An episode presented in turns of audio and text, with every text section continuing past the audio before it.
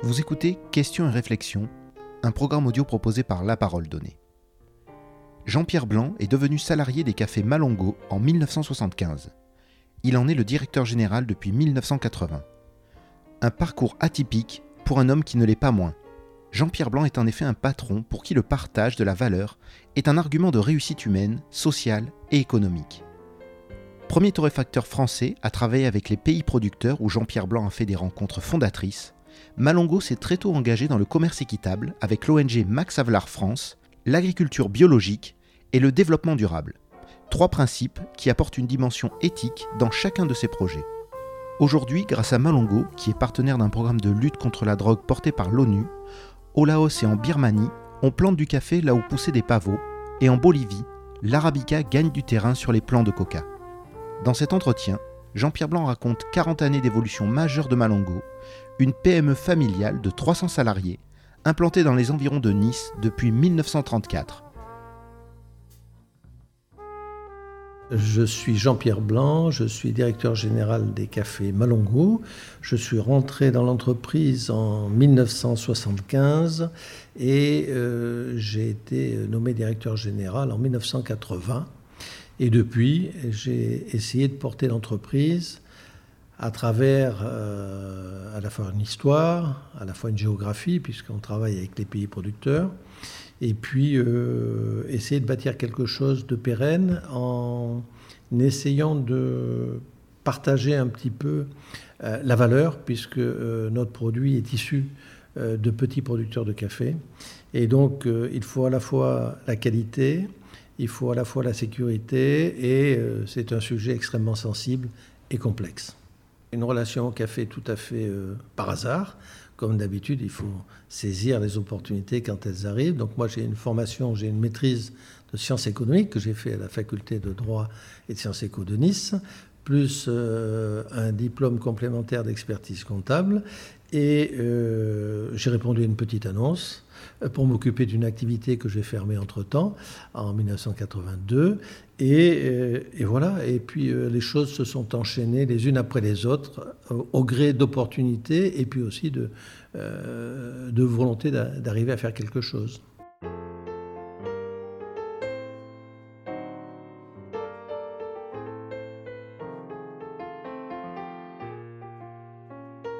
J'étais un consommateur de Malongo parce que Malongo c'est 1934, c'est le pastrouille de Tante Victorine, euh, c'est toute cette belle histoire de cette entreprise qui est née euh, euh, rue Les Pentes à Nice et puis qui s'est développée petit à petit grâce au pastrouille de Tante Victorine dans, dans le petit sud-est et ensuite qui s'est développée au-delà. Et donc j'ai saisi cette, euh, cette, trajectoire en fait euh, par hasard et euh, avec la volonté d'en faire quelque chose. L'histoire effectivement évolue puisque l'activité était au départ principalement ancré euh, dans la petite torréfaction et la distribution euh, euh, en local, dans les épiceries, dans le département. Et puis petit à petit, à partir des années 70, ça s'est étouffé avec la partie hôtellerie-restauration. Et puis la société, bien sûr, a, évolué.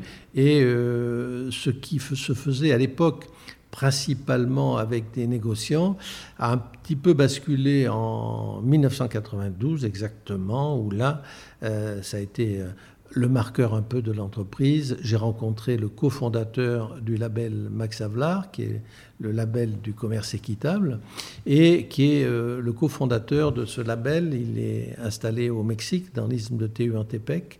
Et c'est là où il a conceptualisé, à l'époque, hein, il y avait, ça foisonnait un petit peu les idées euh, de partage, etc., euh, un peu révolutionnaire quelquefois, et euh, j'étais à la recherche d'un café biologique naturel, parce que déjà j'étais un peu, j'étais un peu maniaque à l'époque, hein, et par hasard je suis tombé au fin fond du Mexique sur cette coopérative et sur ces paysans euh, indiens d'origine zapotèque, mires, chantales, juste à côté du Chiapas. Et là, il s'est créé quelque chose, un déclic, une relation. Et j'ai commencé à travailler avec cette coopérative, à importer du café en direct de cette coopérative. Et petit à petit, euh, ce label qui n'était pas connu, hein, puisqu'il s'est introduit vraiment euh, à partir de la Hollande, hein, puisque Max Havelaar, c'est le héros d'un roman, euh, roman hollandais. Et, ça s'est installé petit à petit au gré des associations, des, ONG nationales qui ont pris le relais pour organiser le système. Et donc, tout naturellement, j'ai labellisé les produits euh, commerce quittable Fairtrade Max Havelaar euh, à partir des années 97. Euh, Donc j'ai travaillé 5 ans en approche et ensuite vraiment j'ai mis vraiment le gros booster sur le commerce quittable.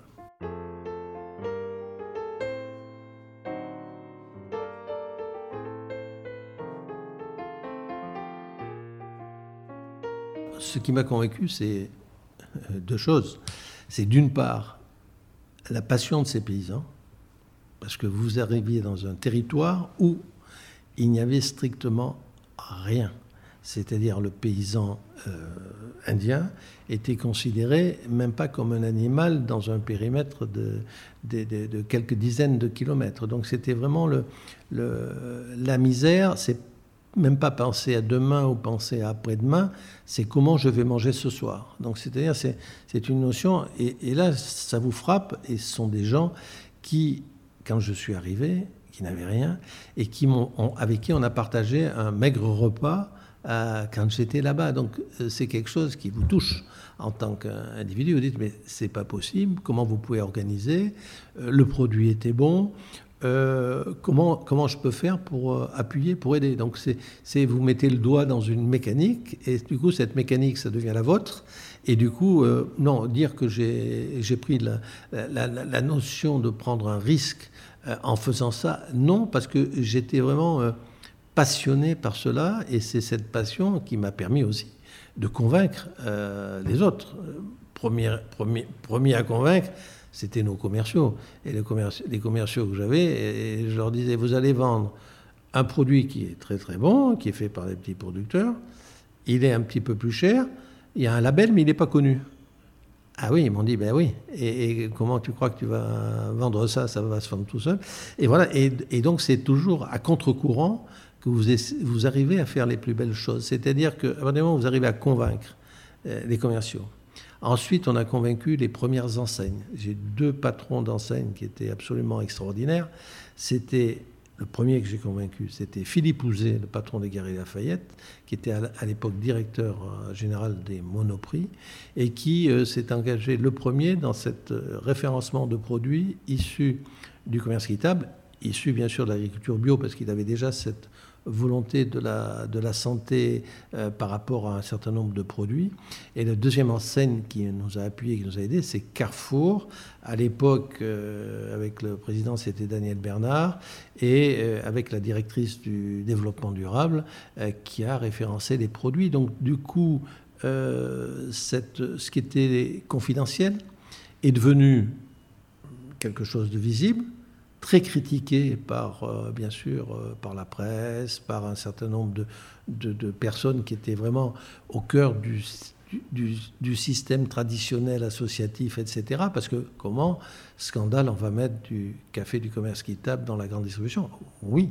Pourquoi? Ben Parce que 90% euh, des consommateurs vont acheter les produits en grande distribution. Donc, c'est quelque part, qu'est-ce que vous allez faire pour pouvoir développer, si vous voulez aider non pas une coopérative, mais 10 coopératives et après 100 coopératives, vous êtes bien obligé de passer par des gens qui vont vous mettre en avant et qui s'engagent avec vous dans ce développement. Et ensuite, bien sûr, ça a été la mayonnaise qui a pris, et puis ça a été euh, euh, cette boîte mythique que j'ai créée, qui est une boîte collector aujourd'hui, qui est cette boîte blanche avec la photo des petits producteurs, et ça s'appelle le café des petits producteurs.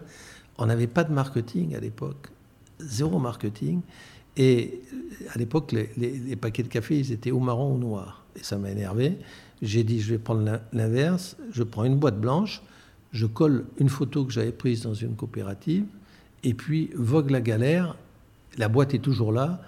toutes les agences vous disent mais il faut changer, c'est plus moderne, etc. Je dis, on ne touche pas à ce qui est mythique, on le garde.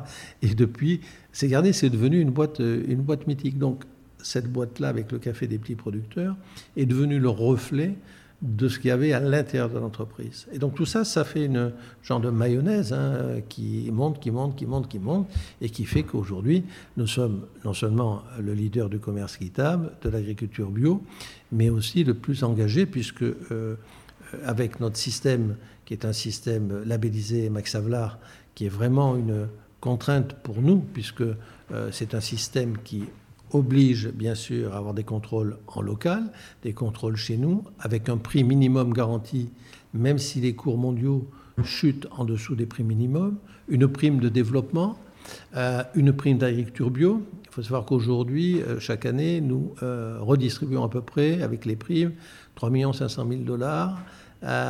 globalement dans les coopératives avec lesquelles on travaille, et c'est beaucoup d'argent. et c'est ce qui fait aussi la différence. C'est d'une part sortir l'individuel par le collectif. Le collectif, c'est une coopérative démocratique, autonome, euh, qui permet d'avoir des programmes collectifs, sociaux. Ça peut être des écoles, ça peut être des centres de soins, ça peut être des centres de santé, plein de choses. Euh, ça peut être des routes euh, pour avoir accès au village. Ça peut être plein de choses qui travaillent collectivement. Et c'est quand on bascule de l'individuel au collectif qu'on permet d'avoir d'une vision beaucoup plus longue euh, de, de, son futur, c'est qu'aujourd'hui, ils ne pensent pas à manger ce soir, ils pensent en fin d'année, quand ils ont reçu les primes, qu'est-ce qu'ils vont faire l'année d'après avec les primes qu'ils ont touchées? C'est-à-dire, vous voyez, on est passé d'une journée à deux ans, trois ans. Hein, et, tout ça dans une, un, respect de la qualité et dans une, une façon de faire qui est non pas la richesse, parce que euh, quand on a un hectare et demi de café ou deux hectares de café, on ne devient jamais riche. Par contre, c'est ce que Francesco appelle euh, la pauvreté digne. Qu'est-ce que c'est que la pauvreté digne? C'est d'une part assurer un toit, la nourriture et l'éducation des enfants. Et que demandent aujourd'hui les paysans issus des zones, dans ces zones intertropicales très reculées? C'est évidemment ces trois choses qui sont la base de la vie en société.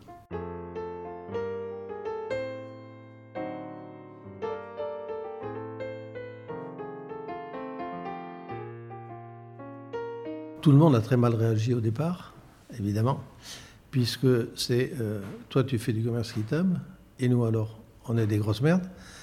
Donc c'est clair que le discours était assez violent, que ce soit d'ailleurs euh, par les très très gros ou que ce soit par les tout petits. C'est-à-dire que quelque part, c'était, euh, on était un peu le poil à gratter sur, voilà, sur une bonne organisation économique euh, sociale, environnementale, qui était euh, complètement différente. Et donc, on était le poil à gratter. Et euh, ce poil à gratter, bien sûr, ça n'a pas manqué. les grosses entreprises ont créé des labels qui sont des labels moins disants, c'est-à-dire avec très peu de contraintes. Euh, qui ne paye pas beaucoup plus cher les producteurs et qui permet d'avoir euh, un beau document bien écrit, euh, voilà, avec un beau logo sur un, paquet qui fait croire aux consommateurs que finalement tout le monde est responsable, ce qui n'est pas le cas. voilà, donc je n'irai pas plus loin parce que ça serait ça serait désagréable vis-à-vis de, vis -vis de mes concurrents. Mais je pense que ce qu'on n'a pas compris, c'est qu'il y a deux mondes dans lequel on vit, peut-être trois mondes, mais disons au moins deux mondes. Il y a le monde des grandes entreprises qui font leur boulot parce qu'elles font de, de la masse de la masse, de la grosse masse, et vous avez des entreprises intermédiaires qui peuvent faire de la valeur, de l'organisation, mais les deux ne doivent pas être confondus. C'est-à-dire, euh, si demain on devient une, très très grosse entreprise, on aura les mêmes problématiques. Donc il faut rester à sa taille, croître raisonnablement, pour organiser au mieux euh, à la fois le circuit euh, d'achat. Et nous, le circuit est compliqué puisqu'on part de la cerise de café, il faut cueillir cette cerise, il faut la dépulper, la fermenter, la laver, la sécher, euh, la trier, la mettre en sac. Donc c'est toute une organisation économique que l'on met aujourd'hui en avant dans les pays producteurs sur les trois continents, hein, l'Amérique centrale, l'Afrique de l'Est et l'Asie, où on suit des coopératives à long terme. la plus ancienne que l'on suit est au Laos du Sud, sur le plateau des Boloven, où là on a monté un programme d'à peu près, qui fait vivre à peu près 1000, 1000 familles en direct et qui est le plus bel exemple à la fois d'autonomie et de rentabilité par rapport à la coopérative avec cette organisation. Et ensuite, on a aussi euh, quelques nouveaux programmes qui datent de 4-5 ans, euh, avec un partenariat public-privé, parce que ça aussi, ça nous, ça nous inquiétait beaucoup. Euh, que nous faisons avec l'ONU, hein, l'UNODC, donc la partie de l'ONU qui s'occupe de la lutte contre la drogue et la criminalité, où nous sommes partenaires. Premier partenariat en Birmanie, donc sur le territoire Shan, où là à peu près 600 hectares ont été plantés et où on importe ce café. On a obtenu les premières certifications euh, commerce équitable, on va obtenir les certifications bio. Donc on est sur une transformation d'un modèle économique, d'un modèle environnemental, parce qu'on lutte contre la déforestation, on replante des arbres de couverture, on enlève les pieds de pavot, par des, on les remplace par des pieds de, café. Et on a la même chose au Laos du Nord, donc on a un programme avec l'ONU. Et on a un autre programme en Bolivie, euh, qu'on a démarré juste euh, avant le Covid, donc qui a mis un peu de, euh, qui a un peu, mis un peu de temps pour démarrer, là où on est en plein dedans, près de la, petit village de, la Sunta et euh, qui est là, remplacement des pieds de coca illégal par, les, par, des pieds de café. C'est comment modifier le modèle économique, parce que les gens qui plantent de la drogue, c'est pas pour le plaisir de planter de la drogue, c'est parce qu'ils n'ont même pas de quoi manger, et donc ça leur maintient un, un, niveau minimum. Et nous, nous arrivons avec un système qui est d'une part l'appui euh, de la communauté internationale, extrêmement important, et d'autre part euh, notre appui technique, puisqu'on organise pour euh, tout le process économique la partie théorique démocratie dans la coopérative et replantation, replantation des arbres, parce que l'écosystème est menacé dans beaucoup d'endroits. Et là où on plante de la drogue, on, fait de la culture sur brûlis, on met des engrais et des pesticides. Et là, c'est vraiment destructeur. Donc on est vraiment sur un, programme, souvent on n'en parle pas suffisamment, mais on fait les choses avec nos collaborateurs. On a l'habitude de dire, bon, on fait d'abord les choses, après on en parlera après, plutôt que l'inverse. Quoi.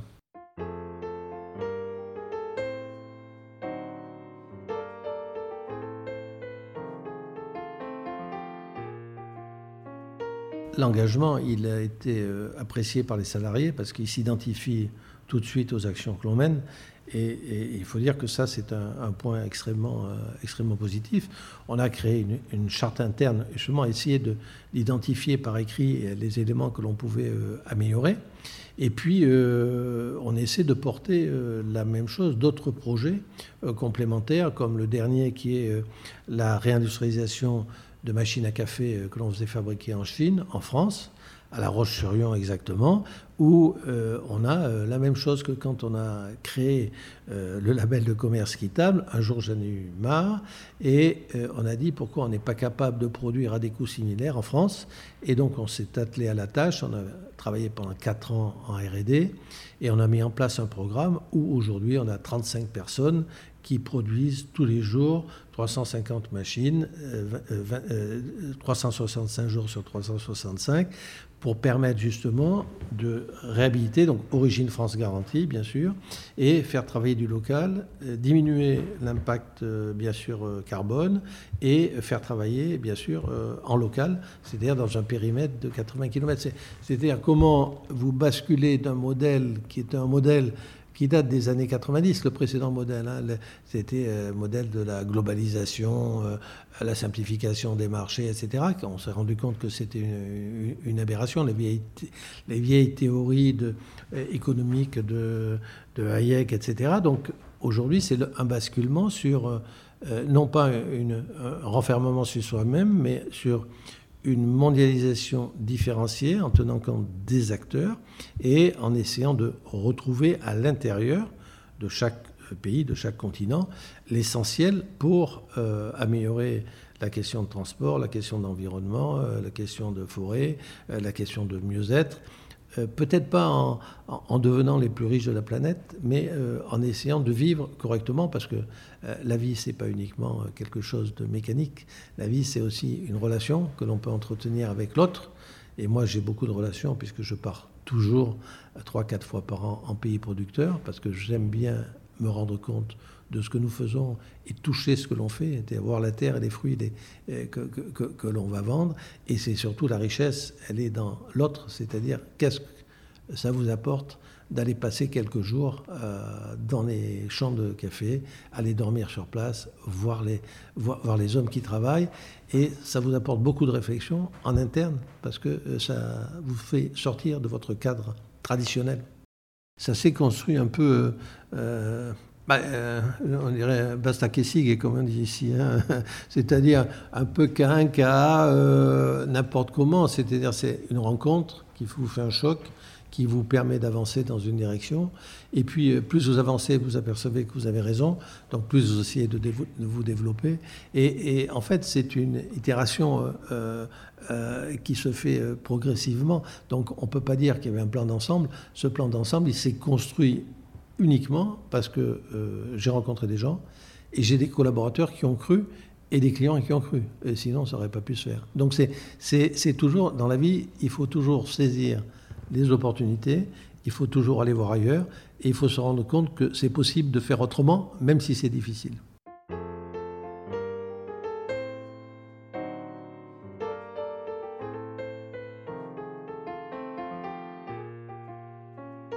Vous avez tout à fait raison, c'est très fragile aujourd'hui de plus en plus on le voit, on le voit dans, dans l'évolution de l'économie. Donc, et bien sûr, nous sommes une entreprise, nous ne sommes pas une ONG, nous ne sommes pas une association, donc nous devons faire du profit.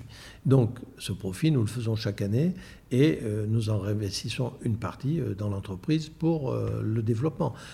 Je crois que ce qui fait avancer, ce qui fait la différence, c'est peut-être la passion. C'est-à-dire quand vous avez de la passion de quelque chose, vous pouvez sublimer un peu ce que vous faites, mais en tenant compte de tous les paramètres, c'est-à-dire rentabilité, partage de la valeur, euh, qualité, euh, tous ces ingrédients qui, sur lesquels peut-être on, a une perception moindre aujourd'hui à cause des réseaux sociaux, c'est-à-dire qu'on est, on est dans, un peu dans l'individualisme, on revient, on revient vers l'individualisme, le, le, reflet de soi-même plutôt que le reflet de l'autre.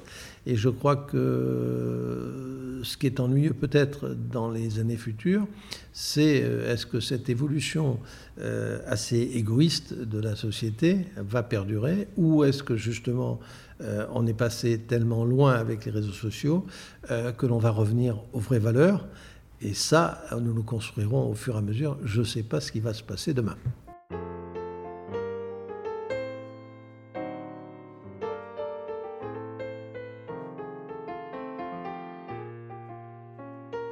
Ce qui, est intéressant, c'est qu'on a créé des produits euh, très fortement identifiés.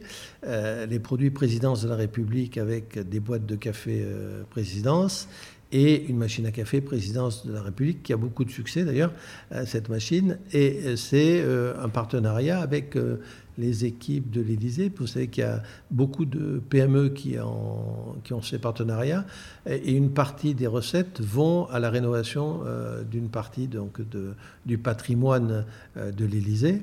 Donc c'est un partage et on a fait exactement la même chose avec un produit Côte d'Azur. Euh, voilà, donc on a un café Côte d'Azur qui a été créé et qui reflète un peu, un peu cette image de la Côte d'Azur avec, vous savez, la mer, euh, les petits villages, les bigaradiers. Et j'ai voulu que dans cette boîte-là, il y ait quelques notes un peu euh, jasminées de café euh, qui, voilà, qui, rappellent un petit peu nos fondamentaux, puisqu'on a été créé à Nice en 1934 et sur les bords de la Méditerranée. Et, quand on, demande où est votre entreprise, je dis Café Malango, Côte d'Azur, France. C'est notre point de chute.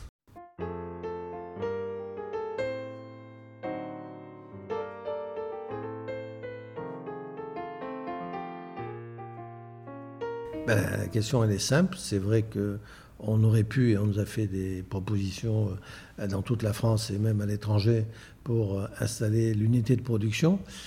La difficulté euh, qu'il y a, c'est pas une difficulté technique, c'est que pour moi, ici, on fait vivre un certain nombre de personnes, des salariés qui ont d'une part un savoir-faire et d'autre part voulaient fermer pour aller ailleurs et laisser tout le monde sur le carreau. Donc ce n'était pas la philosophie d'entreprise.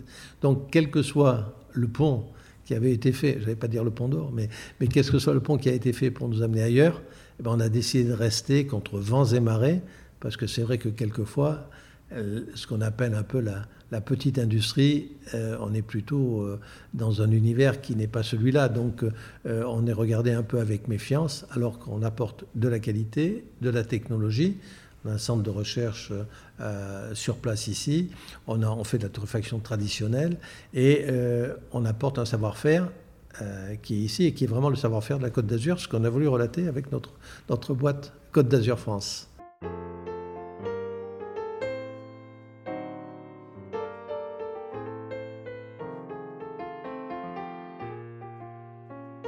L'histoire sera écrite par euh, par d'autres personnes. Euh, donc on a déjà travaillé là-dessus puisque nous avons depuis plus d'un an une directrice générale euh, donc, qui a pris en charge une grande partie de, l'activité. et donc, elle, elle est aussi, elle s'inscrit un peu dans cette démarche. Nous avons mis du temps aussi pour trouver la personne que nous pensions être la plus adaptée. Parce que l'histoire, elle ne s'écrit pas comme on le fait maintenant dans des entreprises avec euh, euh, des embauches qui durent deux ans, qui durent trois ans. Nous pensons que ça, doit s'inscrire dans une durée et que les, personnalités, la, direction, soit même les salariés, euh, doivent partager à un moment donné les valeurs et s'approprier eux-mêmes et elles-mêmes les, les, valeurs de l'entreprise et poursuivre ce développement qui était peut-être qu'on peut imaginer unique, mais surtout qui est basé sur le rapport à l'autre et la qualité du produit et surtout apporter du, service aux, consommateurs. Enfin, c'est ce qu'on essaye de faire en tout cas.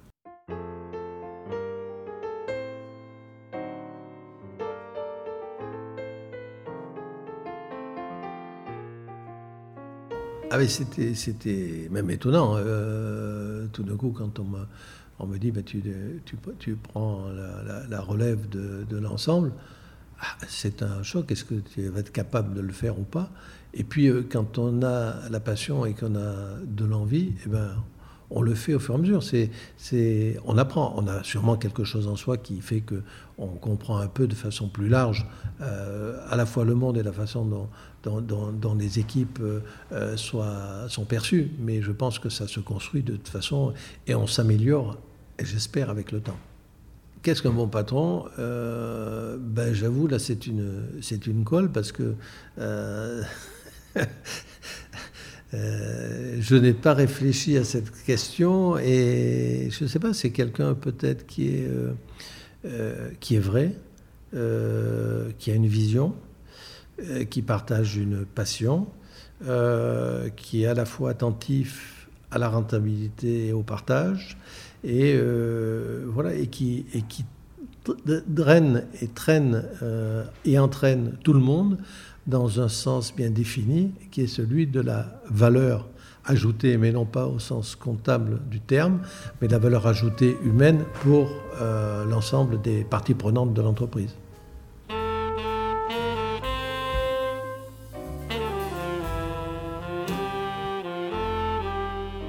Merci d'avoir écouté cet épisode de La Parole Donnée. Vous pouvez nous suivre sur notre site et nos réseaux sociaux et nous soutenir via notre page Tipeee.